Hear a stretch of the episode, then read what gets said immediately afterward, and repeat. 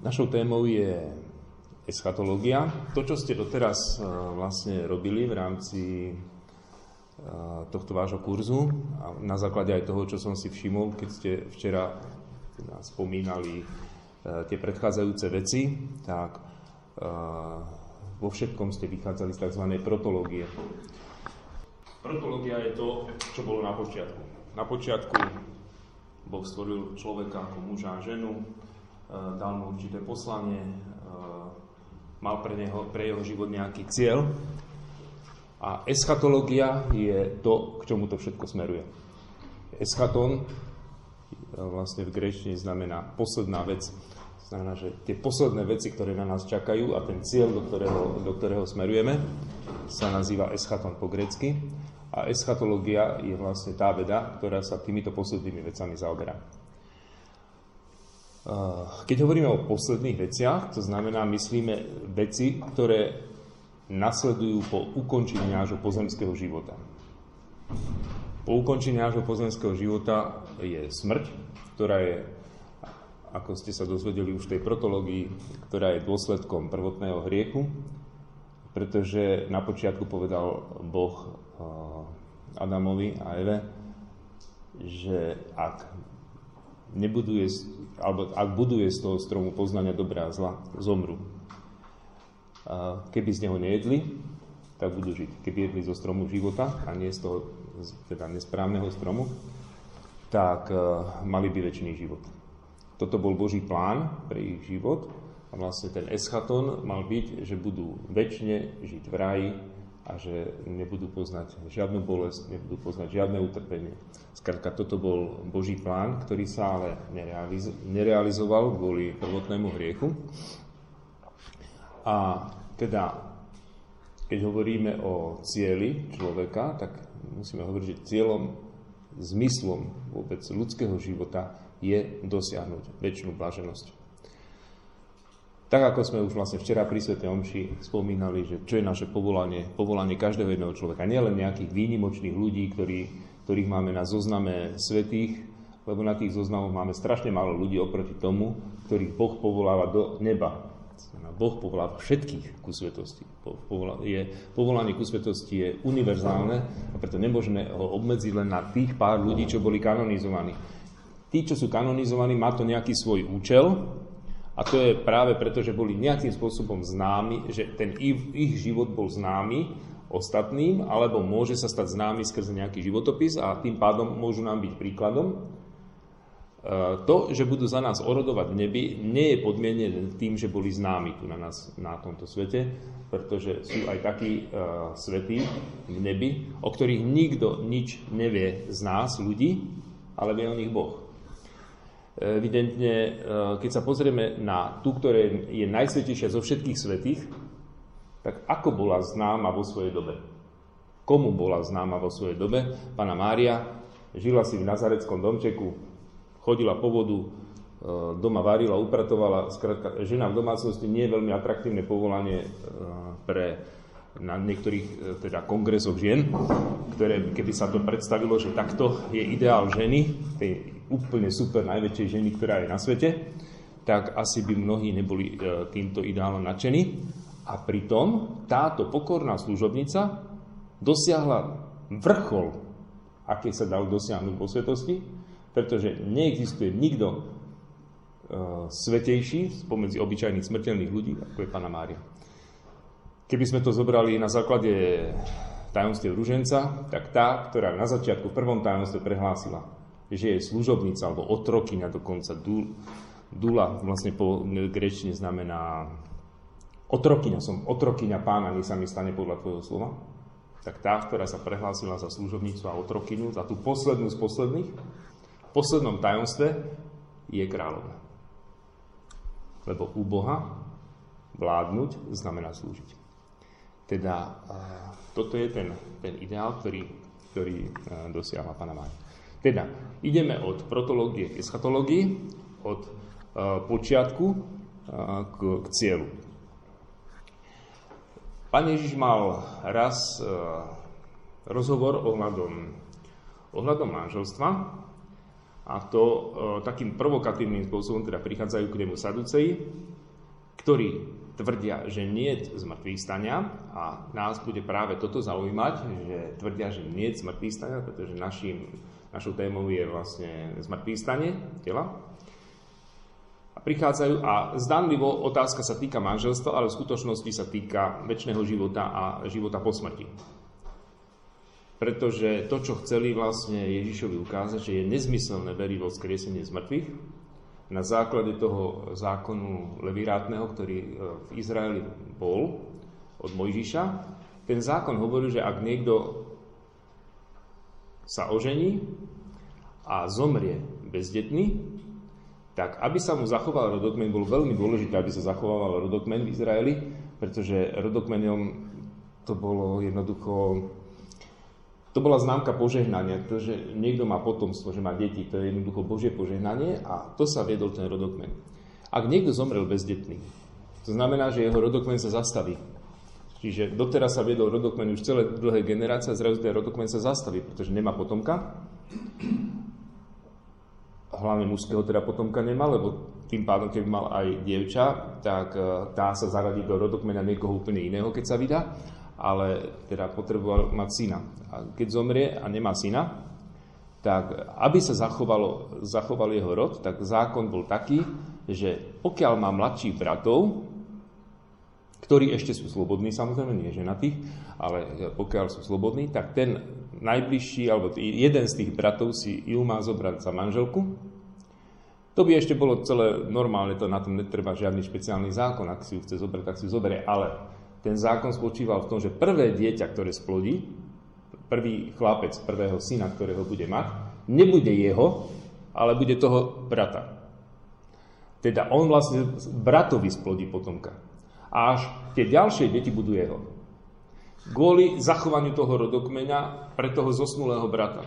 Čiže ten levirátny zákon e, jediné, čo sledoval, je, že vlastne on prvého svojho syna, ktorého má, nechá adoptovať tomu zosnulému bratovi a jemu sa bude počítať do, do rodokmeňa a potom už tie ďalší, tí ďalší synovia už budú vlastne jeho. Čiže už budú sa rátať do jeho rodokmeňa. Čiže dá sa povedať, že ten druhý bude jeho prvorodený. A teda oni prichádzajú, tí saduceji, s týmto zákonom za Ježišom a hovoria teda absurdný prípad, že bola žena, ktorá mala Manžela zomrel, bezdetný, potom ďalší si ju zobral z tých bratov a sedem bratov si ju zobralo a nakoniec všetci zomreli. Všetci zomreli. A teraz dávajú Ježišovi absurdný prípad. Jednak už to bolo smiešne, to už je vidieť, že to chceli otočiť na posmech, pretože jedna žena má sedem mužov, čo za normálnych okolností, keby muž mal sedem žien, by sa dalo ešte prehltnúť, lebo e, bola dovolená aj teda poligamia, pokiaľ uh, niekto si to mohol dovoliť, čo sa týka majetku a čo sa týka vôbec, že sa postaral o tie ženy. Vieme, že v starom zákone boli uh, muži, ktorí mali viacero manželiek, ale bolo na posmech obrátené, ak nejaká žena mala 7 mužov. Čo je, taký, taký prípad neexistuje uh, v tejto patriarchálnej spoločnosti.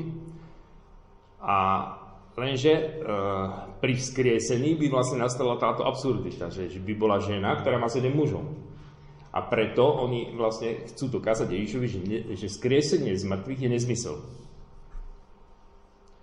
Čiže oni neprichádzajú, že by, že by spochybňovali ten zákon levirátny o, o manželstve a o, o tých potom, ale spochybňujú, aký by malo zmysel, že stanú z mŕtvych a že jedna žena bude mať 7 mužov.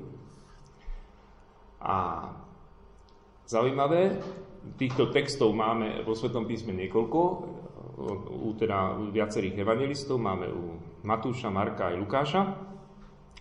Nie sú tam veľké, e, veľké rozdiely medzi tými, medzi tými textami, ale to podstatné je u všetkých vlastne to isté. Ježiš im odpovedá, mýlite sa, lebo nepoznáte písmo ani Božiu moc. Pri skriesení sa ľudia neženia ani nevydávajú, to je tzv. eschatologický celibat, ktorý je univerzálny pre všetkých. Teda e, v nebi neexistuje, nepokračuje manželstvo v tom zmysle, ako, ako ho máme tu na, ale v nebi je eschatologický celibat, tak ako ho majú všetci anieli, tak ho tam budú mať aj všetci ľudia. Uh, Čiže pri skriesení alebo po vzkriesení e, sa ľudia neženia ani nevydávajú, ale sú ako anieli v nebi. Pozrime, ako hovoria i ostatní evangelisti, ale je tam viac menej to isté. E, nemilite sa, pretože už nepoznáte písmo ani Božiu moc, lebo keď ľudia vstanú z mŕtvych, čiže tam bolo priskresený, to je, že lebo keď ľudia vstanú z mŕtvych, už sa ani neženia, ani nevydávajú, ale sú ako anieli v nebi. A ešte u Lukáša, uh, synovia tohto veku sa ženia a vydávajú, ale tí, čo sú uznaní za hodných tamtoho veku a z mŕtvych stania, už sa neženia ani nevydávajú, už ani umrieť nemôžu, lebo sú ako anieli a sú Božími synmi, pretože sú synmi skriesenia. Teda hovorí sa tu o skriesení. Keď hovoríme o skriesení, a keď Ježiš hovorí o vzkriesení, odvoláva sa na Božiu moc. V priebehu času aj u kresťanov e, boli prevzaté určité myšlienky, ktoré nie sú pôvodu zo zjavenia, z Božieho zjavenia, ale sú e, pôvodu filozofického, predovšetkým založené na, teda pre nás na gréckej filozofii, alebo e, filozofii, ktorá prišla niekde od východu. A táto filozofia predstavuje život po, smr- po smrti ako prirodzené pokračovanie toho, čo žijeme teraz. Keď si pozrieme východné náboženstva, či je to hinduizmus, či je to buddhizmus, či sú to skrátka mm, tieto východné filozofie, tak e, človek sa skladá z dvoch zložiek, tak ako máme ten znak yin a yang, tak máme aj človeka zloženého z dvoch zložiek, z tela a duše. Pričom telo je to, čoho sa potrebujeme zbaviť, to je vlastne ten zlý prvok. Duša to je ten dobrý prvok. Duša to je vlastne ten božský prvok, teda niečo, čo vy, v tom panteistickom ponímaní to znamená, že, že vlastne celý svet je vlastne božský, alebo je Boh tak vlastne človek je zložený z toho božského prvku, ktorý vyprskol z toho božstva, existuje nejaké božstvo, ako oheň a z neho vyprskujú iskry. A tie iskričky, to sú tie ľudské duše, ktoré nejakým spôsobom majú pôvod v tom božstve a sú božské a dostanú sa do tela a to telo je pre ne vlastne len väzením. Oni sú vlastne uväznené v tele a vlastne to telo je ako také je zlé. Čo je úplne opačná teológia tela, ako, ako máme my kresťania, že, že telo je niečo zlého a telo je niečo, čoho sa potrebujeme zbaviť. A niekedy sa človekovi dlho nedarí, keď nie je, do, keď nie je dostatočne dobrý, tak sa mu nedarí toho tela zbaviť. A niekedy ešte horšie, že sa mu, e, namiesto toho, aby sa ho zbavil, tak on sa ešte dostáva do tela, ktoré je ešte nižšie, podradnejšie. To znamená, že ak má zlú karmu, ak nejakým spôsobom robil zlé veci v tomto živote, tak v tom budúcom živote, ktorý bude nasledovať, prírodzene nasledovať, do toho nezasahuje žiadny boh, to je jednoducho, to je príroda pre nich, zostane naďalej v tele, kým sa dostatočne neočistí na to, aby sa už konečne tohto zlého tela, tejto, tohto väzenia zbavil, aby tá iskrička sa naspäť vrátila do nirvány, ktoré vlastne do toho božstva, to je vlastne, to božstvo to nie je nejaká osoba. To je, nejaká, to je nejaké more energie, more Skratka, do ktorého sa treba naspäť vrátiť a zaniknúť. Zaniknúť. Zmyslom vlastne ľudského života je, aby zanikol. A dokiaľ nezanikne, tak ten človek je nespokojný, stále sa reinkarnuje, stále sa reinkarnuje, stále sa odčinuje, stále sa potrebuje zbaviť toho tela. Keď sa už konečne toho tela zbaví, vráti sa naspäť do nirvány a už neexistuje. Zanikne. Tam sa rozplyne. Toto je východná filozofia. A teraz, čo sa to pre, ako sa to prenieslo e, k nám na západ? No predovšetkým sa to prenieslo cez filozofov, ako bol Sokrates, ako bol Platón a tak ďalej, teda Gréci, ktorí nejakým spôsobom sledovali, že čo na východe, teda tie filozofie, ktoré sú na východe, dali im potom trošku pozmenenú podobu, pretože predsa len človeka považujú za, za osobu, nie iba za nejaké Mm, ani nie za súčasť božstva, ale skôr za niečo, čo e, pretrváva ako keby vo tej svojej osobnosti. A kresťanom sa to celkom hodilo, keď potrebovali obhájiť, čo sa vlastne deje s človekom po smrti. V skutočnosti ale Biblia nikdy o tako, nehovorí o tom, že človek žije po smrti len tak, že žije po smrti, sám od seba. Tak, ako to tvrdili títo Gréci. Že človekovi je jednoducho, človek je ako taký nesmrteľný. Že môžete zničiť telo, ale človeka nezničíte. Skrtka, tá duša je jednoducho väčšiná. Biblia nehovorí o tom, že, že človek je väčší sám od seba. Biblia hovorí o tom, že človek je povolaný do väčšného života. Ježiš hovorí jasné podmienky, ktoré predchádzajú tomu, aby sme mali väčší život. Čo mám robiť? Čo mám robiť? Učiteľ, čo mám robiť, aby som dosiahol väčší život? Že väčší život sa nedosahuje tým, že automaticky ja som väčší. Skrátka, bez ak- absolútne žiadneho vplyvu Boha, ktorý by na to mal nejaký vplyv. E, bol vplyv Boha, že som prišiel na svet, to znamená, že Boh ma stvoril, čo východ nepozná, nejaké stvorenie človeka.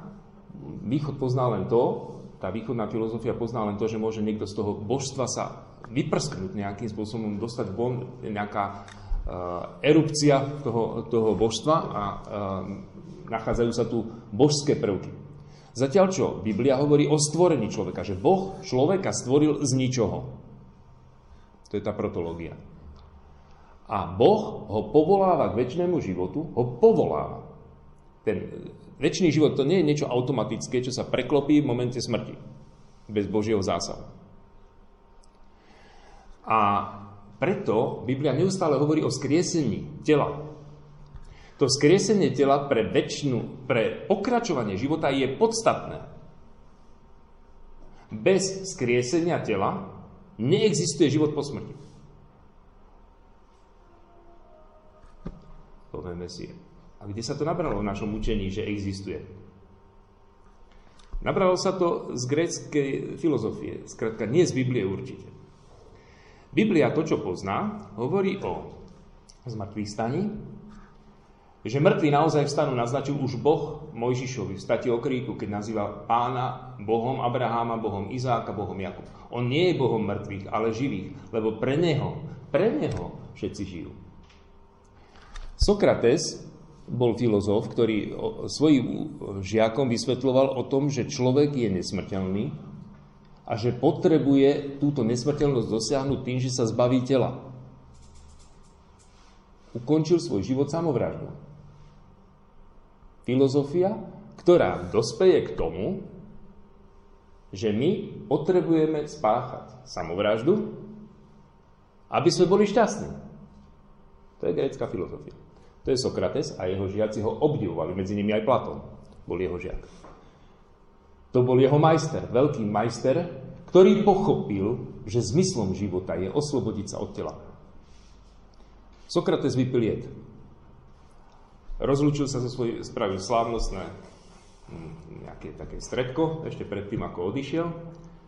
A rozlúčil sa so svojimi žiakmi a povedal, aký vznešený, aký vznešený úkon ide urobiť, že si zoberie život.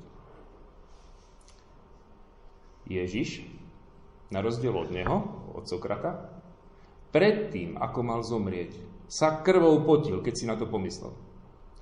Vôbec sa nehrnul k tomu, že sa ide zbaviť života. Pretože ten život bol pre neho niečo vzácne. Jeho telo bolo pre neho niečo vzácne. On si vzal na seba ľudské telo. On ako Boh berie na seba ľudské telo a to ľudské telo je pre neho vzácná vec. Koľkokrát Ježiš o sebe hovorí, že je Boží syn? Evangelium. Veľmi málo. A koľkokrát hovorí, že je syn človeka? Strašne veľa. Pre neho bolo také vzácne, že je človek. Tak veľmi si to vážil, že má ľudské telo. A pred smrťou sa potí krvou už len pri pomyslení, čo na neho čaká. Samozrejme, že predovšetkým, že tá smrť bola brutálna, to nebolo to isté ako vypiť jed, eh, keď ho niekto mučí. Ale predovšetkým je tu, je tu kontrast, pretože, a pozrime sa, čo hovorí svätý Pavol v prvom liste Korintianom. Ak sa hlása, že Kristus bol skriesený z mŕtvych. Akože niektorí z vás hovoria, že z mŕtvych stania nie je. Veď ak nie z mŕtvych stania, nebol ani Kristus skriesený. Ale ak nebol Kristus skriesený, potom je márne vaše hlásanie, naše hlásanie a márna je aj vaša viera. Márna, ak nebol skriesený. A potom sa zistí, že sme falošnými božími svetkami, lebo sme svedčili proti Bohu, že skriesil Krista, ktorého neskriesil, ak mŕtvi naozaj nevstávajú. Lebo ak mŕtvi nevstávajú, nevstal ani Kristus. A keď Kristus nevstal, vaša viera je márna a ešte stále ste vo svojich hriechoch. Potom aj tí, čo zosnuli v Kristovi, sú stratení. Ak len v tomto živote máme nádej v Kristovi, sme najúbohejší zo všetkých ľudí. Prečo nehovorí, že však človek, keď zomrie, žije ďalej? Prečo hovorí, že musí byť skriesený? A že ak nie je skriesený, tak potom len v tomto živote máme nádej, sme tí najúbohejší zo všetkých ľudí, ak nie sme skriesení. Boh človekovi dal život a Boh jediný môže človekovi život vrátiť. Teda človek ho nemá z nejakej zo seba. Sokrates nehovorí nič o Bohu, ktorý mu život dal, alebo ktorý mu ho prípadne vráti. On jednoducho ho má. Je to jeho život, aj ten život je nezničiteľný. Ten život je jednoducho nezničiteľný. Biblia o žiadnom nezničiteľnom živote nehovorí. Biblia hovorí, ak budeš jesť z toho stromu, zomrieš. Bude koniec a Biblia hovorí, že Boh skrze Krista môže človekovi život vrátiť, ale to je jeho zásluha. A to je Boží úkon. Boh môže človeka skriesiť z mŕtvych a tým pádom môže človek pokračovať v živote, ktorý stratil skrze hriech. No? Mhm, jasné? No?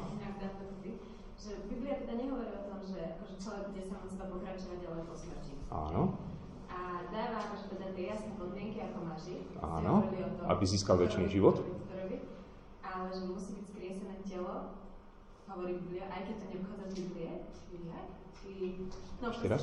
Mus, uh, pod, ďalšia z podmienkou teda k tomu zmrtvých staniu je, aby bolo skriesené telo. Áno, jasné, jasné ale predtým ste buď povedali, alebo som no, to zle no.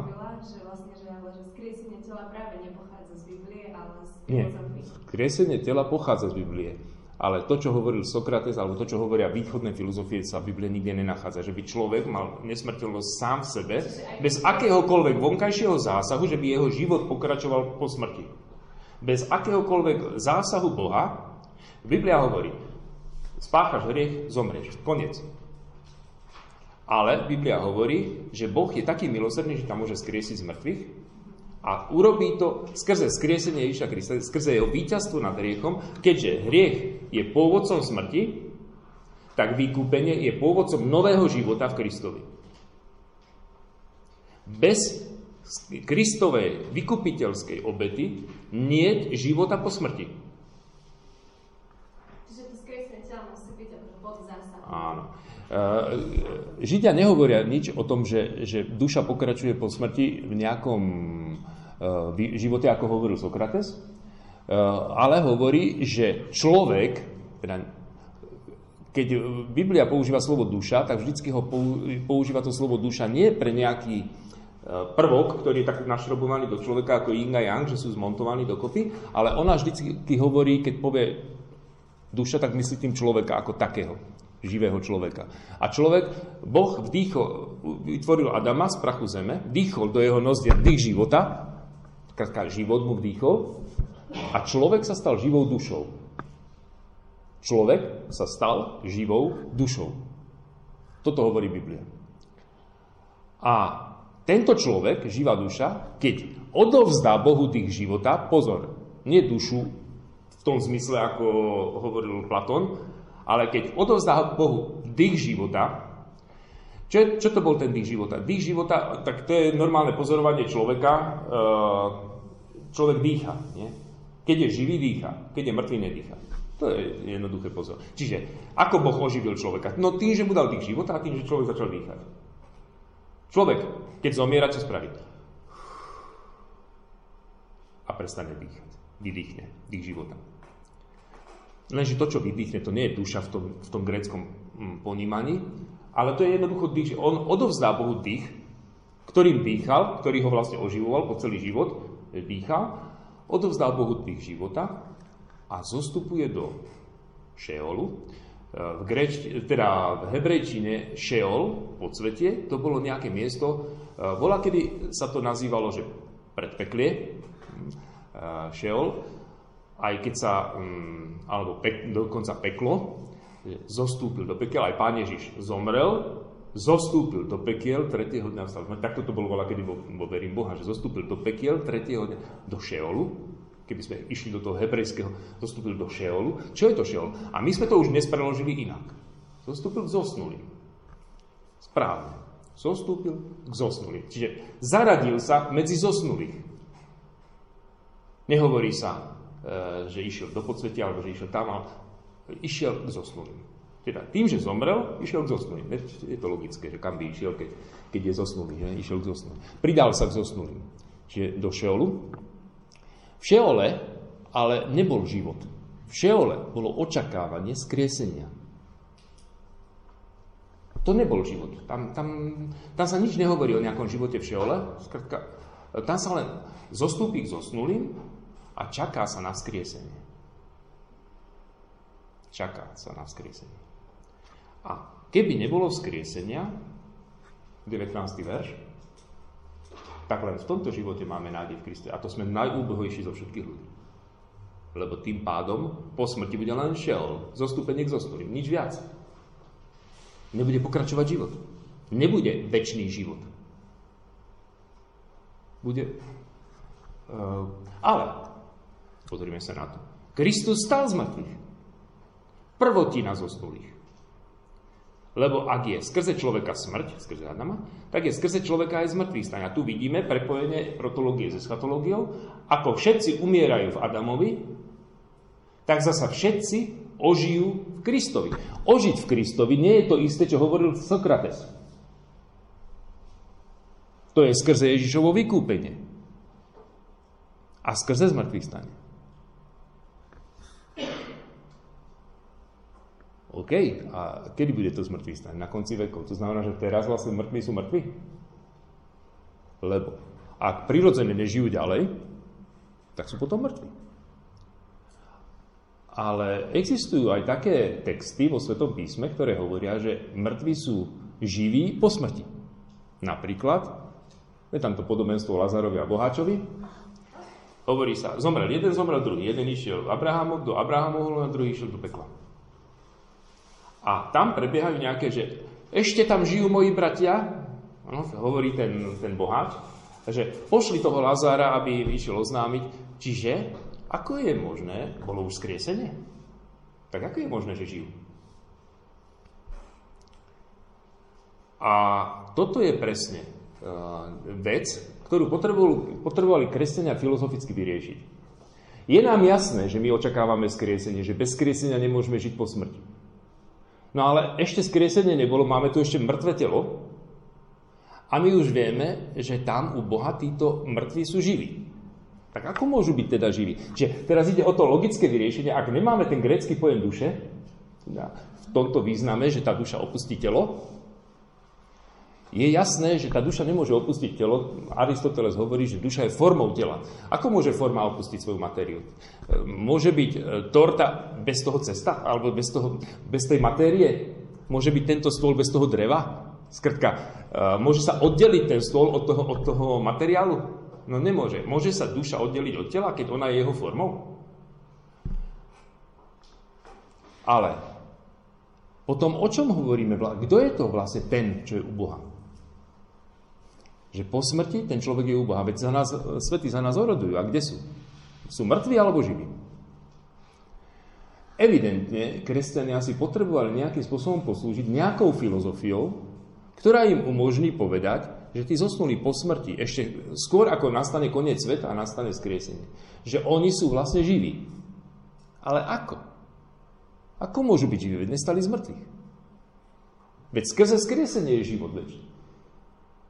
Keď prišiel Pavol do Areopágu a začal tam e, strašne, strašne vehemente ohlasovať, že ako vy tu máte oltár neznámemu Bohu, nebo že poznáte ten text z e, skutkov apoštolov, a že ja vám toho neznámeho Boha ohlásim.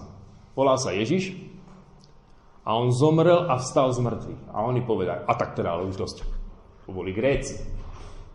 My predsa vieme od Platóna, Aristotela e, a od našich filozofov, od Sokrata, my vieme, že my sa potrebujeme zbaviť tela. Ty hovorí, že niekto stal z mŕtvych a že to je strašne úžasné. Však to je to najhoršie, čo sa mu mohlo stať. Aby niekto stal z mŕtvych. Telo, ktorého sa konečne zbavil, si ho zoberie naspäť.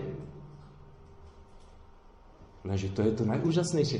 V týchto textoch je to to najúžasnejšie, čo sa môže stať, že staneme z mŕtvych. Že Kristus stal z to je aleluja. To nie je tragédia. Pre nich, ale aleluja je to, že zomrel a zbavil sa tela. Prečo, na vých, e, prečo v Indii, keď niekto zomrie, ho spália? Nech už po tom tele nezostane ani pamiatka. Po tom väzení.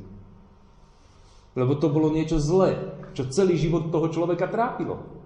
Nech už z neho nezostane, nech sa to premení na vzduch.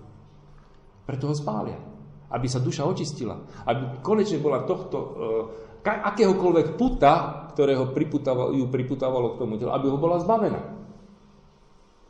My nehovoríme, že chcem byť zbavený tohoto tela. Toto telo, to som ja. Gréci hovoria, že ja som a toto je telo. Ja nie som to telo. To telo je moje väzenie. My hovoríme, že toto som ja. Ježiš stal z mŕtvych a hovorí, dotkni sa ma, že som to ja. Tu sú moje ruky, tu je môj bok, vlož prsty do môjho boku. To som ja. Keby toto nebolo, tak vlastne neexistuje dôkaz, že Ježiš žije. Po smrti. Ježiš žije po smrti skrze skriesenie. Ak by nebolo skriesenia, tak sme tí najúbohejší zo všetkých ľudí.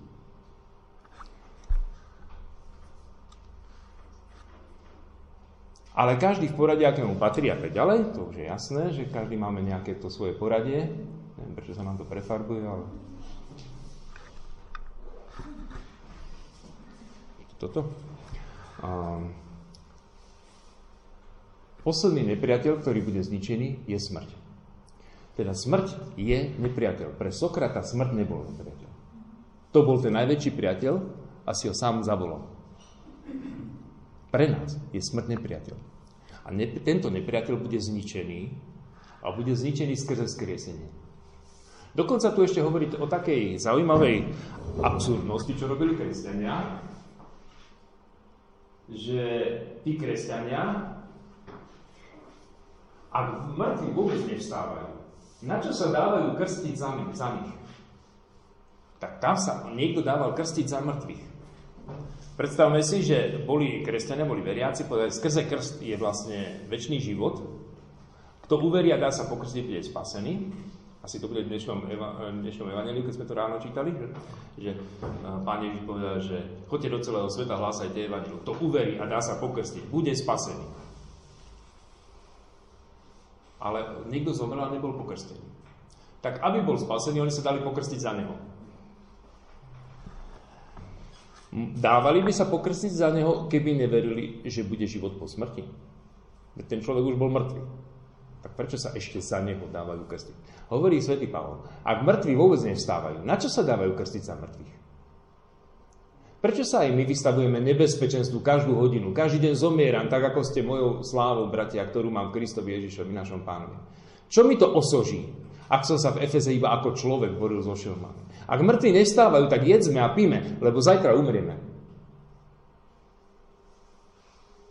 Nedajte sa zviezť tak ďalej. Čiže on jasne hovorí, ak nie z mŕtvych stania, tak nie väčšného života. Tak jedzme a píme, zajtra zomrieme a čo? Smrťou sa život končí.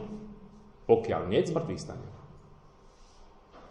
Neexistuje skutočný model, ten grécky alebo ten, ten východný, ktorý bez Boha jednoducho necháva pretrvávať ľudskú dušu, ako by prirodzené, ktorá je nezničiteľná, môžete, to ne, môžete s ňou robiť, čo chcete, je jednoducho nezničiteľná. A to mi nemôže zobrať ani Boh, ani diabol, ani nikto.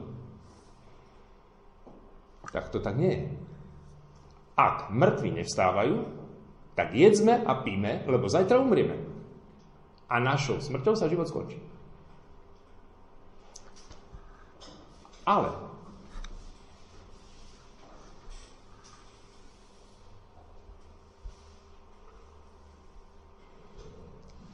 Ale ak staneme z mŕtvych, tak potom je všetko úplne iné. Skrze zmrtvých stane je väčší život. Teraz, vráťme sa ešte náspäť, prečo kresťania potrebovali prijať grécku filozofiu na to, aby mohli povedať, že človek bude žiť po smrti. Pretože si nevedeli predstaviť, ako je možné, že človek žije u Boha, keď tu je jeho mŕtvola tak povedali, tak asi tí Gréci predsa len majú pravdu, že existuje v človekovi ešte nejaká duša, ktorá opustila telo. Ono to viedlo nakoniec mnohým takým až zvláštnym prejavom u ľudí, že človek zomrie, tak otvárajú okno, že aby teraz taká duša mohla ísť. Alebo že dokonca tá duša zhodila obraz, alebo ja ešte neviem, čo začne ten mŕtvy tu robiť mimo. A ešte to podporované takými e, rozprávkami o tom, ako písal doktor Moody o živote po smrti po ži- o živote po živote.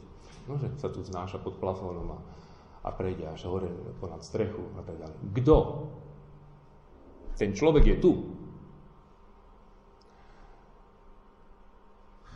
To by bolo ešte na, na dlhé, písal som o to celú doktor, doktorskú prácu, ale uh, bolo by to asi na dlho, keby sme teraz chceli rozoberať, čo vlastne ten človek vidí tým, že sa znáša pod stropom. Ale, a kto to vlastne vidí? Ale teraz sa len pozrime na to, že samo o sebe z teologického hľadiska je nezmysel, že ho sa znáša, lebo tam sa nemá kto vznášať, keď je tu. Kresťania prijali teda tento koncept, že niečo sa z toho človeka oddelí a ide k Bohu, lebo hneď potom už je rozhodnuté, že buď do neba, do pekla, do očista, tak e, pokiaľ je mŕtvy, tak čo sa, o kom sa vlastne rozhoduje? Kto je vlastne v nebi, alebo v pekle, alebo v tom očisti, ak ten mŕtvy je tu? Prijali teda tento koncept tej duše, ale nie bezvýhradne. Povedali, že stále je to nejako, nejako v Božích rukách. No. Ale už samotný ten koncept tej gréckej duše už uh, vy, vytrhol toho človeka z tých Božích rúk, pretože on zostáva nesmrteľný nezávisle od toho, že či ho Boh skriesi alebo nie. On jednoducho žije ďalej. Dalo sa toto vyriešiť až po pochopení relativity času, ale s tým prišiel až Einstein v 20. storočí. Čiže dovtedy bez konceptu gréckej duše my sme vlastne neboli schopní vysvetliť, že prečo človek žije po smrti. Teraz už to dokážeme vysvetliť, pretože my vlastne vieme, že čas je relatívny. My vlastne vieme, že keď ten človek zomrie a keď ešte prejde 10 tisíc ročí, dajme tomu, do konca sveta, kým príde to skriesenie, to univerzálne skriesenie na konci vekov, že pre toho človeka neplyne žiadny čas. On v tej chvíli, keď zomrie, on sa ocitne okamžite, okamžite na konci. Čiže nastane časový skrat, lebo pre neho vlastne, predstavte si, že keď zaspávate večer a zobudíte sa, už ráno, je, to bolo len také krátke, ale však si spal 10 hodín, alebo 8 hodín, 7 hodín, áno. A mne sa zdalo, že to trvalo ani nie minúty. Pokiaľ sa ten človek v noci neprebudza každú chvíľu a pokiaľ teda tvrdo zaspí a ráno sa zobudí, tak naozaj pre neho 8 hodín nebolo nič. Čas je relatívny. To znamená, že to, čo pre teba, ako u Boha je tisíc rokov včerajší deň, našich tisíc rokov je pre neho ako keby včera, tak aj e, čas je naozaj relatívny. Každému človeku plinie individuálny čas inak. Ten človek, ktorý zaspí a ten, ktorý e, pracoval celú noc, tak pre neho sa ten čas vliekol. Ale ten, čo spal, tak ešte len teraz zaspal a hneď sa zobudil a už bolo, je ráno. A presne toto nastane s človekom, ktorý zomrie. Zomrie, je 20. Storoč, 21. storočie a hneď e, o sekundu sa prebudí a to čo? No odtedy už prešlo 10 tisíc ročí. Čo? Veď to bolo... Teraz som zomrel, pred chvíľou. Znamená to, že tam vlastne neexistuje ten čas, ten šeol, tam nie je život. To je čakanie na skriesenie. Ale to čakanie nie je niečo, čo vedome teraz čakám, koľko to ešte potrvá, ale jednoducho e, to je e, skrat, tam je časový skrat. Čo sa ale stane? Po vzkriesení je oslávené ľudské telo a ten človek sa stane dedičom všetkého, čo Boh stvoril, vrátane času a priestoru. Znamená to, že on ten čas a priestor obsiahne spätne celý. Od stvorenia sveta až po jeho koniec. A preto my môžeme povedať, že on už vlastne v tomto čase žije, pretože ale on, on žije už skriesený.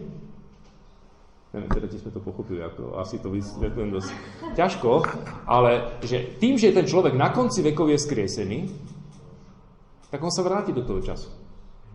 Nazvime to, aby sme to tako primitívne, že e, Boh má stroj času aby sme to vysvetlili na základe sci-fi.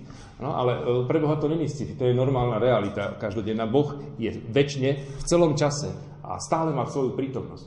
Od stvorenia sveta až po koniec sveta Boh je stále prítomný a stále má teraz. On nemá minulosť, prítomnosť a budúcnosť, on má len prítomnosť. A človek, ktorý je vzkriesený, má účasť na božskom živote. Je dedičom toho života, ktorý žije Boh. Vrátane toho, že obsiahne celý čas. Ale ešte nie je vzkriesený. Po vzkriesení. Ale ešte nie je vzkriesený, hej? Že zatiaľ akože iba... V čase nie je skresený, ale keď sa dostane uh, ku skreseniu, už je mimo čas. Lebo ten, čo sa dostane... Na konci vekov, každý človek, ktorý na konci vekov je skriesený, tak vlastne on sa vráti do toho času a tým pádom je tu. Už pre nás už vlastne môžeme považovať, že už je vzkriesenie, ale pri tom vzkriesení je v budúcnosti. Dokážeme si to... Že, že v tento náš čas ešte bude trvať. To znamená, že keď my zomrieme, ešte stále je tu jeho mŕtvola. Ako už môže byť skriesený? No pretože on už je skresený, budúc- on je skresený v budúcnosti. To znamená, že všetci sú skresení naraz. Nie, nie jednotlivo, ale všetci naraz sú skresení na konci vekov. Ale teraz my už môžeme povedať, že títo, ktorí sú oslávení u Boha, už môžu za nás orodovať. Chápeme to, že, že vlastne oni uh, sú dedičmi toho času. Prečo Boh tento vesmír stvoril taký obrovský? My si nevieme predstaviť, aký obrovský vesmír. A na čo? Však nám stačí tých pár kilometrov štvorcových, čo tu obývame. Za celý život sa nedostaneme ďalej. A nikdy, sme sa nedostali, nikdy sa nedostaneme mimo, mimo našu slnečnú sústavu, mimo našu galaxiu a tak ďalej. A pre, na čo je tam taký ten vesmír? To komu Boh stvoril? No nám. A veď nemyslíme si, že týchto pár rokov života to je všetko. Celý časopriestor bol stvorený pre nás. Od stvorenia sveta ten čas je náš čas, ktorý Boh nám chce darovať. Chce nám darovať nové nebo a novú zem, to znamená, že celý, celý tento časopriestor oslávený nám chce darovať. A tam zrazu pochopíme, aké kľúčové je skriesenie z mŕtvych. Bez neho totiž neexistuje väčší život. A teraz, čo vlastne my môžeme ešte stále chápať pod pojmom e, tá nesmrteľná duša? No môžeme chápať ten stav toho človeka, ktorý e, obsiahol teda osláveného tela, v podstate oslávené telo, to je presne to, čo my môžeme nazvať, že to je tá ľudská duša.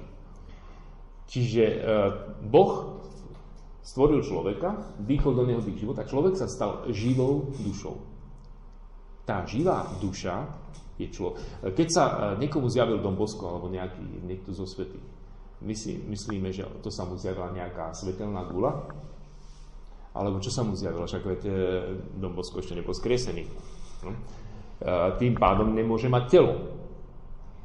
A keď sa niekomu zjavil, tak sa mu mal zjaviť teda ako presvitná nejaká svetelná gula, alebo neviem, ako by tá duša teda v podstate mala vyzerať, ale on sa zjavil vo svojom tele. Prečo? Pretože ho má. Skriesené. A ako ho môže mať skriesené? Ešte nenastal koniec vekov. Ale jemu už áno. Nám ešte nenastal. My, my sme na nejakej časovej osi. My sme teraz v roku 2020 hm? a ešte tuto sú nejaké ďalšie. A túto na samom konci je potom skriesenie a väčšnosť. Ako náhle ten človek sa dostane do väčšnosti, on sa dostane mimo tú časovú os a tým pádom k tej časovej osi má rovnaký, e, rovnaký vzťah v každom čase. Aj v našom. ale je už tým pádom skriesený, lebo ako náhle je mimo času, skriesen, sa dostane mimo času, dostane sa aj do nášho času tým pádom.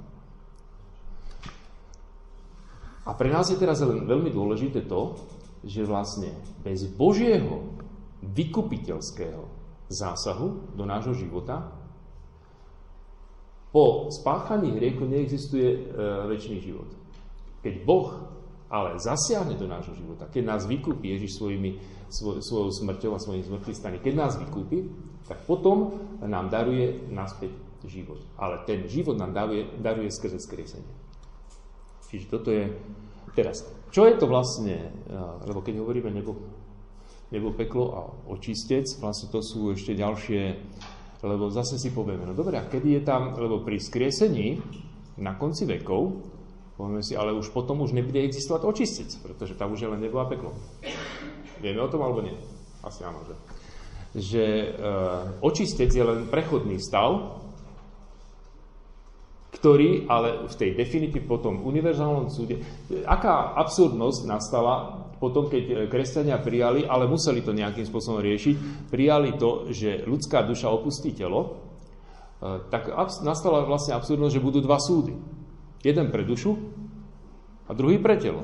Čo je blbosť. Akože prečo dva? Prečo duša má mať svoj súd a telo má mať svoj súd? No ale tak, tak to bolo. Že, že skrátka, po, po smrti ľudská duša predstúpi pred Pána Boha bez tela. Toto bolo nejak riešené, že bez tela predstúpi pred Pána Boha. Boh ju teda nejakým spôsobom posúdi, nebo peklo alebo očistec. A potom si predstavme, že je niekto v nebi a je tam bez tela a čaká na skriesenie. Tak to je, čo to je za, že čaká na skriesenie svojho tela? Tak, a môže byť vlastne šťastný, keď, nie, keď tam vlastne uh, nie je celý? Môže byť bez toho tela vôbec šťastný? A jak, keď je v nebi, má byť blažený. Ako môže byť blažený, keď vlastne blažený ani nemôže byť, lebo nemá telo. A telo to príde ešte za, za 5000 rokov, keď nastane skriesenie. Čiže vlastne čaká je to, vlastne nastala úplne absurdná situácia v tej filozofii, ale my chápeme, že pokiaľ nebola, e, nebolo vyriešené e, relativita času, ľudia to nevedeli inak vyriešiť. Skrátka nemali to ako vyriešiť. Bolo to zvláštne, že boli dva súdy. E, bol ten osobný súd a bol ten všeobecný. My v skutočnosti vieme, ale, že osobný a všeobecný je jeden a ten istý súd. Čiže Boh každého individuálne súdi a zároveň všetkých naraz. Boh nemá s tým problém. Boh nemá problém, keď každý sa k nemu modlíme, že každého vypočuje osobitne a všetkých naraz. Čiže s každým má úplne osobný vzťah a pritom so všetkými tými miliardami mm, môže to robiť naraz. Čiže pre neho to nie je vôbec problém, ten univerzálny všeobecný súd, spojiť s tým individuálnym, pretože a, že je to jeden a ten istý súd a je to aj logické, prečo by mal byť človek dvakrát od... E, si predstavte, že pred, e, pred 5000 rokmi už bolo vynesené rozsudok, že teda idete do neba a potom zase sa pôjdete zúčastniť, že poďte všetci na všeobecný súd, ideme vám oznámiť to, čo všetci viete.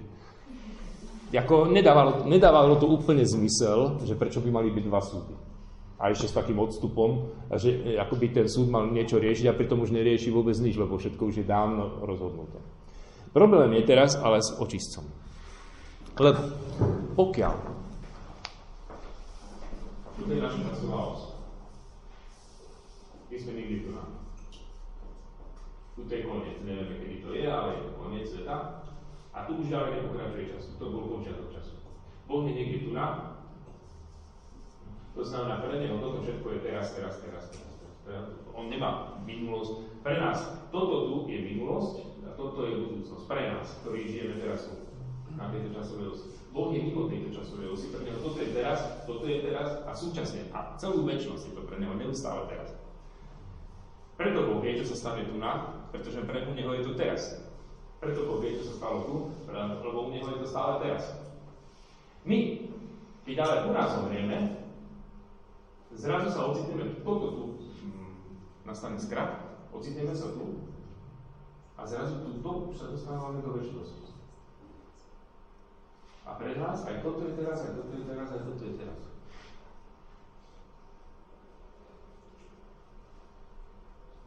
A kde je očistec? Pokiaľ teda ten koncept bol taký, že odtiaľ to máme nejaký ešte čas, tak môže ten človek ešte zatiaľ byť v očistci, kým ešte príde k tomuto, lebo tu už potom už je len nebo a peklo. Nebo alebo peklo. Nebo znamená, že budem väčšine teraz, e, že budem dedičom tohto všetkého, nové nebo a nová zem. Peklo je zatratenie. Ešte k tomu si povieme, čo je vlastne peklo. Peklo je všetko zdraviť. Všetko zdraviť. Nebo je všetko získať. Všetko, čo bolo stvorené, získať. A nielen to, čo bolo stvorené, ale predovšetkým to, čo je nestvorené, Boha. Všetko získať ako dedictvo. To je nebo. Kde je očistec? Očistec je v podstate, keď, keďže ten človek tu nás zomrie, tu nás sa ocitne, tu je posledný súd. Aj jediný súd vlastne, tam ne, neexistujú žiadne, že tuto tie individuálne súdy, ktoré tu byť, sú v podstate spojené s týmto, pretože ten človek okamžite po svojej smrti je na tom súde. E, naozaj mal pravdu Sv. Pálko hovorí, že no, už to dlho nepotrvá, bude koniec sveta. Vtedy je 2000 rokov. Tak mal pravdu alebo nemal pravdu? No mal. Lebo pre každého ten koniec sveta je o chvíľu tak ďaleko, ako je jeho smrť. Je koniec sveta. Teda nie môj koniec iba, ale koniec celého sveta nastáva v momente mojej smrti. To znamená, že ten koniec sveta zase nie je tak ďaleko a jeho listi zase nemajú až tak nepravdu, keď tvrdia, že bude onedlho. Toho, koho ešte dneska zrazí auto, tak to už bude dneska. Tak to bolo tak ďaleko, ten koniec sveta. Pretože tým, že ja tu nás zomriem, ja okamžite v tom momente som na konci sveta. Ale je skutočne reálny koniec sveta. To nie je len, že obrazne povedané, ale je to reálne.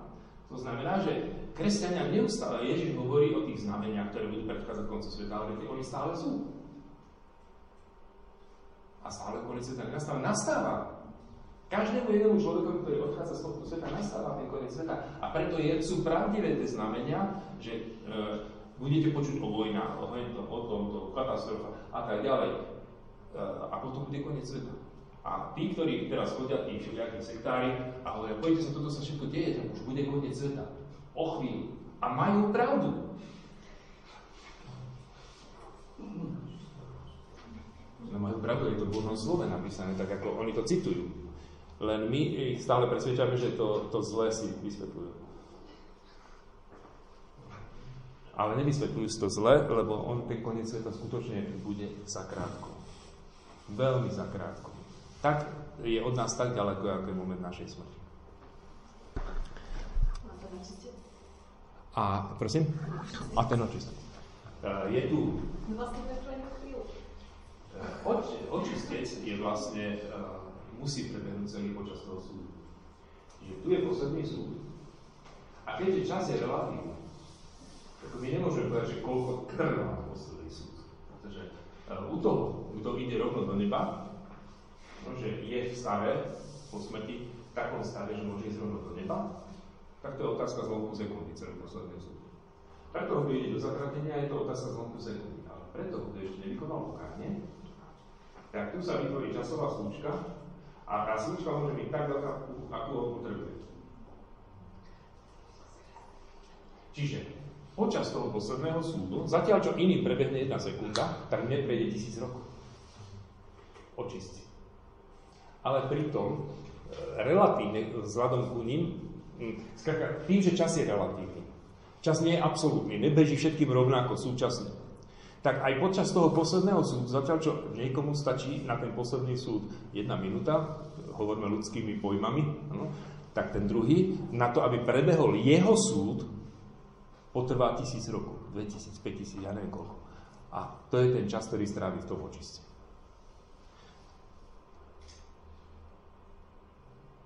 Čiže e, v rovnakom čase, ale to máte aj v sci-fi filmoch, že, že niekto letí do vesmíru a zatiaľ, čo na Zemi prebehlo už 100 rokov, tak u, u nich prešlo len 3 dní v tej rakete. To je úplne normálna fyzikálna uh, skutočnosť, že čas je relatívny. Čiže, a my až po pochopení toho, že naozaj, ak je čas relatívny, tak potom máme vyriešené všetky veci a nemusíme tu uh, príjmať kvôli tomu východnú filozofiu, aby sme si s tým pomohli. Samozrejme, že tie pojmy, ako je duša a tak ďalej, nebudeme opúšťať, lebo sú obsiahnuté aj v Biblii, že oni mali iný význam, určite nemali ten grécky význam. No. Ja len toľko chcem, že Pán Ježiš, keď zomieral, a boli dvaja lotri. Mm-hmm. Jeden teda sa kajal a druhý si chcel zachrániť život. A čo povedal Pán Ježiš? Pán Ježiš mu povedal, že ešte dnes budeš so mnou v raji. Áno, to je presne. Napriek tomu, že on prežil čokoľvek, ale už sa kajal. Čiže on rovná si išiel do neba. Áno. No, áno, však to dostal amnestiu, však to sú plnomocné odpustky. Nie je lepšia príležitosť dostať plnomocné odpustky, ako keď v momente, keď Ježiš zomiera, no tak vtedy môže ozaj byť plnomocné odpustky. Je to super príležitosť, keď my pri iných príležitostiach, že sú hody alebo tak, alebo neviem čo, dostaneme plnomocné odpustky, tak o to skôr ten motor pri príležitosti Ježišovej smrti, že dostal plnomocné odpustky, áno. Čo sa vlastne stalo? Bolo to v roku niekde 30, áno, Pán Ježiš zomiera aj s tým motrom, motor okamžite sa dostáva na koniec. A ešte to je vlastne zvláštne, že niekto zomiera, povedzme, povedzme, že máme babku alebo prababku, ktorá leží na zrbenej postoji, celá rodina zhromaždená okolo nej a ona hovorí, lúčim sa s vami, budem na vás myslieť, a budem na vás čakať, budem za vami dlho, kým A ona zomrie a vlastne zistí, že oni sú tam všetci. Pritom oni zomreli až o, o 20 rokov, o 50 rokov, lenže, lenže tým, že sa tam dostali, oni tam vlastne prídu všetci naraz. A je, je, je zvláštne, že Adam a Eva tam tiež neprídu skôr ako my. že Adam a Eva tam tiež neprídu skôr ako my a neprídu tam skôr ani tí, čo sa narodia o, o 200 rokov, naši potomkovia. Ano, ani tí tam neprídu neskôr ako my, my vlastne všetci tam prichádzajú naraz. Lebo skriesenie z mŕtvych je skriesenie všetkých naraz. A keď všetci naraz stanú, tak oni zrazu zistia, že aha, ty si tu, aj ty si tu, aj ty si tu. No a ja sa teda ten Don Bosco teda ja neviem, či sa zachovalo no? do boskové telo, hej, ale že jak sa on teda zjavil, keď to telo ešte nemá. Ešte raz? Ten Don Bosco. Áno. Ja neviem, či to No, áno, no. No. Áno. A že sa niekomu zjavil. No, to je presne ono. No, ale veď ešte to telo nemá. No on má, pretože uh, to, tu v tom časovom, on, on, on, on nemal, ale, ale on vie, že tu nám ho znovu získal, bolo tu telo oslávené, tak to osláveného telo sa dostáva mimo čas a tým pádom ho má tu na. Tu na ho má. Čiže on keď sa ide zjaviť, tak sa zjaví treba tu v tomto čase, alebo tu v tomto čase sa zjaví, ale on ho má už skriesené. Pretože on už bol tu na konci a uh, chápeme sa? Relativita času. No, ako niekedy sa to nevysvetlí ľahko, ale ako kto uh, môže pochopiť, nech to pochopí, pán to tiež niekde hovorí, ale to bude téma až o celý báte, keď budeme hovoriť, kto môže pochopiť, nech no? no prišiel Ježiš, tak vlastne tiež to tak presne isto prebiehalo. Samozrejme. Samozrejme, to znamená, že aj uh, my uh, teraz už vlastne nepotrebujeme riešiť to, čo riešili filozoficky, že kam išli tí spravodliví ešte predtým, než ich Pán Ježiš vykúpil. Do Šeolu zosnuli. Celý ten, celé toto obdobie, keď tento človek je pochovaný do hrobu, no, tak čaká, čaká, čaká, tak ako všetci ostatní na skriesenie z mŕtvych, čiže zostúpil zosnuli no. A čaká. E, nebolo treba riešiť, lebo Pán Ježiš e, to, čo urobil pre nás, aplikuje tu. Pre všetkých. Od Adama až po... Samozrejme, je tam potom také rozprávanie, ako Pán Ježiš zostúpil zo Šeolu, ako vyslobodil. Ale to, je len literárny útvar, ktorým, naz, ktorým nazývame to, že Pán Ježiš všetkých týchto mŕtvych povolá naspäť k životu. A to, to rozprávanie v tom šeole s tým Adamom, to prebieha vlastne až po jeho skriesení A tí spravodliví starého zákona e, nemajú nevýhodu oproti spravodlivým nového zákona, pretože oni vlastne v tom čase sa dostanú všetci naraz k tomu súdiš si budú mať uvedomené. No. Čiže keď e, človek zomrie a hovorí sa, že, že má možno v nebi svojich blízkych, Áno. ktorí na neho čakajú, Áno. tak vlastne oni na neho nečakajú, ono to bude hneď. Jasne. Jako v istom zmysle my môžeme povedať, že tí, e, tí skriesení, čo majú oslávené telo, oni všetci sú tu. Vlastne mimo toho času už sú. Dokonca my môžeme hovoriť už aj o tých, aj o tých budúcich, sú tam, ale uh, ne, nekomunikujeme s tým budúcim, pretože nám to nedáva úplne zmysel toto, na tej časovej osi, kde sa nachádza. Nám to nedáva úplne zmysel. Bohu to dáva zmysel, aj, aj im to dáva zmysel, že sú mimo času. Ako nám nedáva celkom zmysel ale to, že Boh je mimo času. Ako keď si to chceme predstaviť, že on jeho vlastne minulosť, budúcnosť a prítomnosť je stále prítomná, ako tiež nám úplne, my sme zvyknutí na nejaké štandardy tu na, že to, čo bolo pred hodinou, bolo pred hodinou a to, čo bude o týždeň, bude o týždeň, že, mm, ale tu na je to trošku inak. To znamená, že ako náhle sa ocitneme mimo tohoto všetkého, tak my zrazu zistíme, že z hľadiska väčšnosti Ježiš stále prichádza na svet, Ježiš stále vykupuje svet, e, nastáva, tak ako je stvorenie sveta, tak aj, aj koniec sveta je väčšie. Z tohto hľadiska tento proces je väčší ako keby. Hoci on je na časovej osi, ale keď sa nachádzame mimo tej časovej osy, tak tá časová os je tak nami väčšine. A tým pádom aj tí ľudia, ktorí sa dostanú k Bohu, tak v Bohu vlastne uh, majú tento vzťah uh, k tomuto svetu už ako oslavení ľudia. A tým pádom po každému, že nemusíme, nemusí nám byť ľúto uh, doby dinosaurov, že sme tam neboli, lebo ešte tam budeme. Lebo tento čas, celý od stvorenia sveta, a tak si to môžeme priamo prenosiť celé, samozrejme, nie zo záznamu, ale priamo uh, sa zúčastniť toho. No, nech sa páči. Áno. Áno. Uh, je, je stále uh, táto... Keďže je času, tak e, je úplne jedno, kedy akoby na tej časovej osi ten svetý za nás oroduje.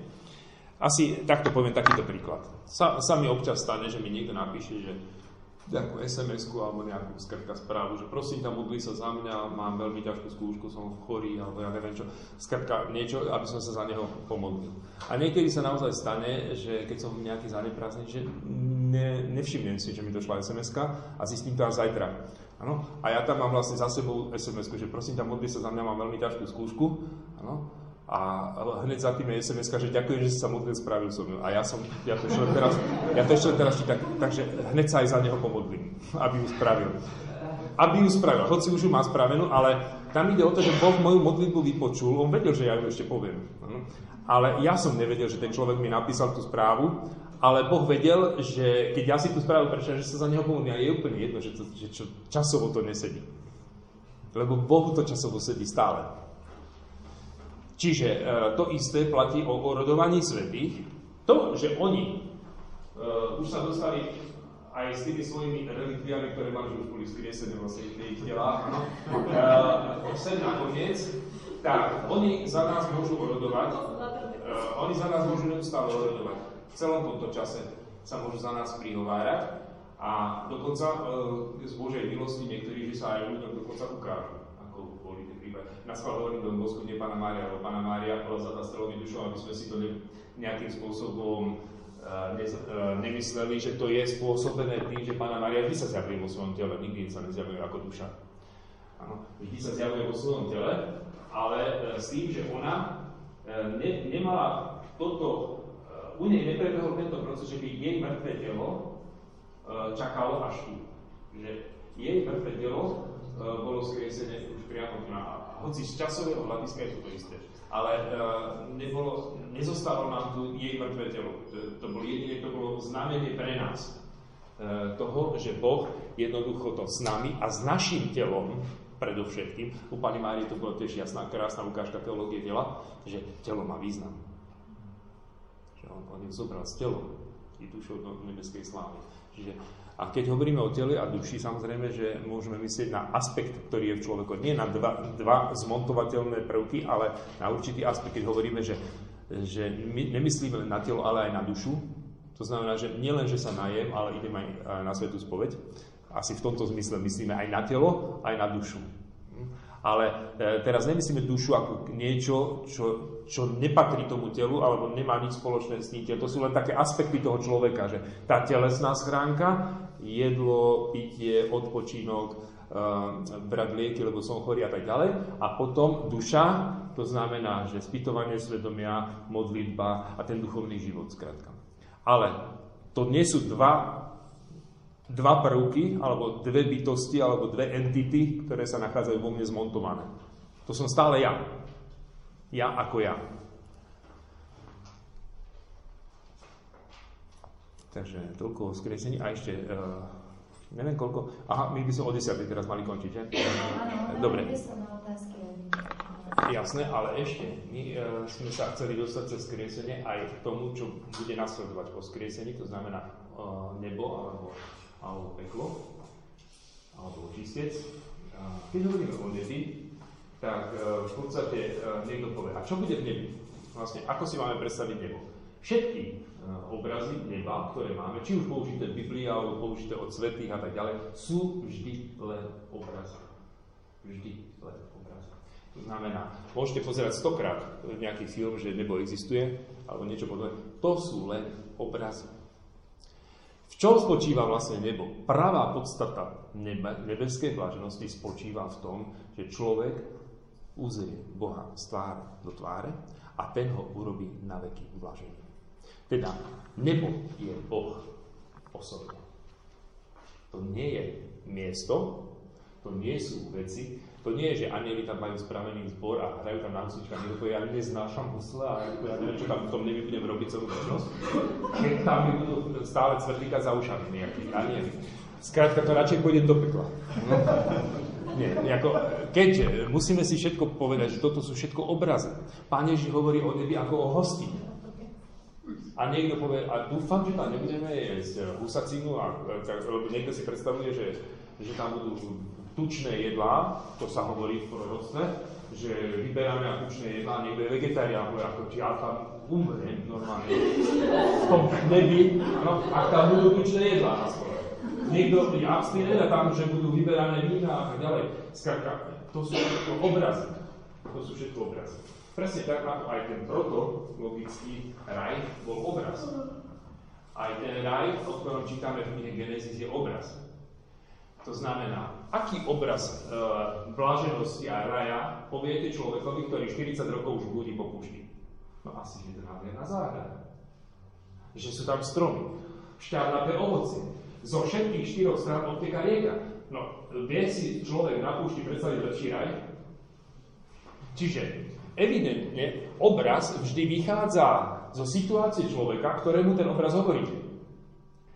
Ak budete hovoriť človekovi obraz raja, Človekovi, ktorý už 40 rokov putuje po púšti a ktorý nevidí nič iné, len vyprahnutú zem a nedostatok vody, nedostatok jedla a tak ďalej, pre ktorého je iba e, snom predstaviť si šťavnaté ovocie, tak pre neho ten obraz raja, ktorý sa opisuje v knihe Genesis, je presne obraz raja.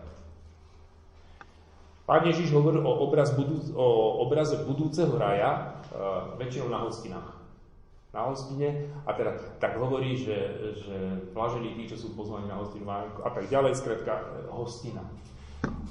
Král pripravil hostinu pre hostí, títo neboli hodní a pozval, všetkých popozýval na tú hostinu, svadobnú hostinu svojho syna. To je ten obraz toho raja, predstavený ako hostina. Ale vždy sú to obrazy. Predstavovať si, že aké veci sú v nebi, my môžeme len tak trošičku tušiť, že Boh, okrem toho, že my budeme poslávené telo, že získame nové nebo a novú zem, to znamená celý tento časopriestor nám bude darovaný, tak predovšetkým tým, tým je to, že sa stretneme s Bohom. Že s ním budeme. Spoločenstvo s ním je raj. Je blaženosť. Boh osobne spôsobuje človekovi tú blaženosť. Čo je ale potom peklo? No peklo je tým pádom bez toho, že by sme si predstavovali, že či tam kúria e, pomocou jadrovej fúzie alebo e, plynu, alebo ja neviem, na čo sa kúri v pekle, v tých kotloch, e, tak predstavujeme si predovšetkým, lebo aj ten obraz toho ohnivého jazera sa používa v apokalypse, to nie je nejak, že niekto si to z fantázie vymyslel. To sú určité obrazy. My vieme, že oheň je živel, ktorý ničí. A že požiar, keď, keď je niekde požiar, to je niečo, čo ľudia dlho, dlho, dlho, dlho budovali a všetko vyšlo na, na vnívoč. To je oheň. Čiže e, oheň je v tomto prípade použitý ako živel, ničivý živel a je to zase len obraz. V skutočnosti, nebo, e, teda peklo, znamená totálnu stratu. To, čo nám Boh slúbil a to, čo Boh pre nás stvoril, to všetko stratíme. Preto sa tomu hovorí zatratenie, že my sa stratíme niekde. My sa človek stratí. A my si chceme predstaviť nejaký obraz, zase ďalší, predstavme si, že táto miestnosť, že nám je niekto zamoruje, zostaneme tu teraz sám, všetko to bude úplne prázdne, zamurujú okna, zamurujú dvere, všetko a ja tu zostanem teraz na veky, v tej tme a sám. Viete si predstaviť, čo to znamená? Stratiť všetko. A ani len toľko radosti nemať, aby som vedel, že ešte okrem mňa tu trpí niekto iný. Sám a na veky.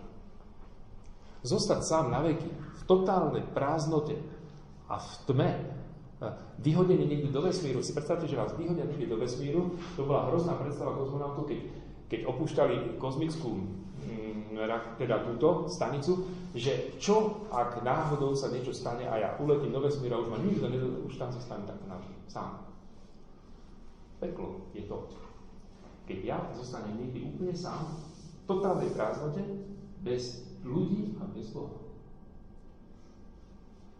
Bez nikoho. A bez nádeje, že sa niečo zmení. Skrátka, peklo je úplná samota. Úplná samota. A peklo je vlastne to isté, to, čo je aj hriech. Hriech je prerušovanie spoločenstva s Bohom a s ľuďmi. Veď sú len dve tabule. Boh nám prikazuje, aby sme mali spoločenstvo s ním a aby sme mali spoločenstvo s blížnym. Plniť jeho vôľu je získať spoločenstvo a nebo je spoločenstvo svetu. Spoločenstvo svetu. Zatiaľ čo zrušiť spoločenstvo je spáchať hriech. Sú hriechy proti Bohu, ktoré prerušujú naše spoločenstvo s Bohom a sú hriechy proti blížnemu, ktoré prerušujú naše spoločenstvo s blížnym. E, každý hriech je v podstate zameranie iba na egoizmus, na seba, kedy ja nemilujem druhého, ale iba seba. A tým pádom, keďže druhého nepotrebujem, odstrihujem, odstrihujem, odstrihujem, odstrihujem. A keď to dokonám, som v pekle. Je to, peklo je vlastne, peklo nie je stvorené. Niekto povie, ako mohol taký dobrý Boh stvoriť peklo. Veď to ani nemôže ani normálneho milujúceho človeka napadnúť, aby, aby, aby pre niekoho vytvoril peklo. To čo, je, e, to, čo Boh, milujúci, údajne milujúci Boh, e, pripravil človekovi za trest. Lenže Boh to nepripravil, pretože to peklo je nič. Peklo nie je stvorené, zatiaľ čo nebo je reálne existujúce peklo a, zase nepovedzte niekde, uh, lebo keď poviete niekde uh, polopravdu, teda, alebo pravdu vytrhnutú z kontextu, tak poviete, že my sme sa na teológii tela dozvedeli, že peklo neexistuje. Ono peklo naozaj neexistuje v tom zmysle, že to nie je vec, ktorá by existovala, ktorá by bola stvorená. Peklo je strata. Existuje strata? Existuje tma? Takto, keď zažneme, je tu svetlo. Keď zhasneme, tak kto sem dodal tú tmu? Odkiaľ prišla tá Máme nejaký zdroj tmy, že donesem nejaký zdroj, zapnem ho a tu bude tma? Neexistuje. Tma je nič. A pritom sa dá zažiť. Dá sa aj nič zažiť? Ako sa môže dať zažiť niečo, čo neexistuje? Dá sa zažiť aj tma a dá sa zažiť aj peklo, hoci neexistuje. Čiže v takomto zmysle musíme chápať, že neexistuje, pretože ono sa nedá stvoriť. Peklo nie je stvorené. Peklo je strata. Nič. Ako stvorí Boh nič? Uh, nič je iba tým, že Boh pre mňa niečo stvorí a ja sa toho zbavujem, zbavujem, zbavujem. Každý hriech je že zbavovanie sa. Neviem, či ste videli ten príbeh, uh, teda ten film Nekonečný príbeh. Uh, a tam najväčšie zlo na svete je nicota. Nič. Prázdnota. Strata. Nič je zlo. Nič je peklo. Dobre. Takže sme si povedali eschatologické veci. Keby náhodou, ja neviem, či bude ešte nejaká príležitosť nejakej diskusie alebo tak, ak by niekto mal z vás ešte k týmto otázkam niečo, niečo doplňujúce, budete mať meditáciu, budete mať ticho, máte tam ten text o skriesení od svätého Pavla, môžete si ho prečítať a ak budete mať nejaké myšlienky, na ktoré sa chcete spýtať, zapíšte si ich, ponechajte si ich pre prípadnú nejakú ešte diskusiu.